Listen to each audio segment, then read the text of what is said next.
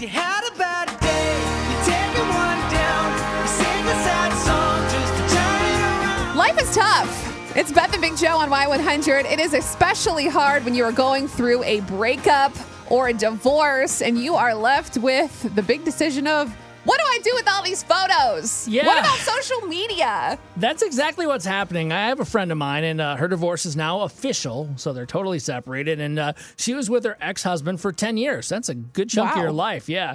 They met in college, and they were pretty much together ever since then.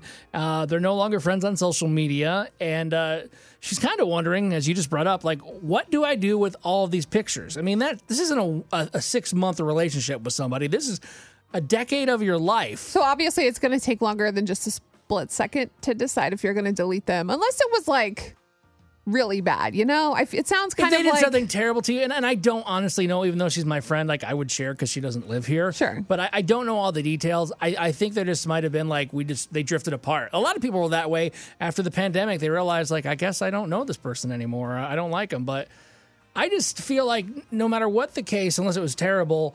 You've got to keep them, right? Maybe you save them and pull them off, but like that is so much of your life. And even if you're not with that person, you still have the memories. Or 877-470-5299 if you've been through this before. It mm-hmm. is tough, like you said, 10 years of your life. You think you should keep them. I, on the other hand, think, you know what? If you're done, it's time. What? It's time to move on. Like, you've got to just purge it out of your life. You know, if you aren't remaining friends with that person, especially if you don't have kids, yeah, what they- is the point? Like, get out of my life. You gots to go. Like, they don't have kids to answer that question. Everybody's wondering, there's no kids involved. You got to go. You got to delete it all, start fresh, do a cleanse, invite your friends over, have some wine. I mean, you, people used to burn photos. I don't know if that still happens. Put a little bonfire in the backyard. Get it out. Move on. Get a ju- fresh start. I can't believe you just like you wouldn't have any second thoughts. Like I, oh my gosh, I couldn't get rid of them. no, because you know what? I don't want to be reminded of that person every time you see those photos. What are you going to do? Keep a box up in your closet like you did in middle school? We don't have time for that. We're in our 30s. I actually, never mind. You have one? Great. Of I, course I- you no, do. I did for a while till like I got engaged to my wife. I, I had a photo of an ex, but that doesn't matter.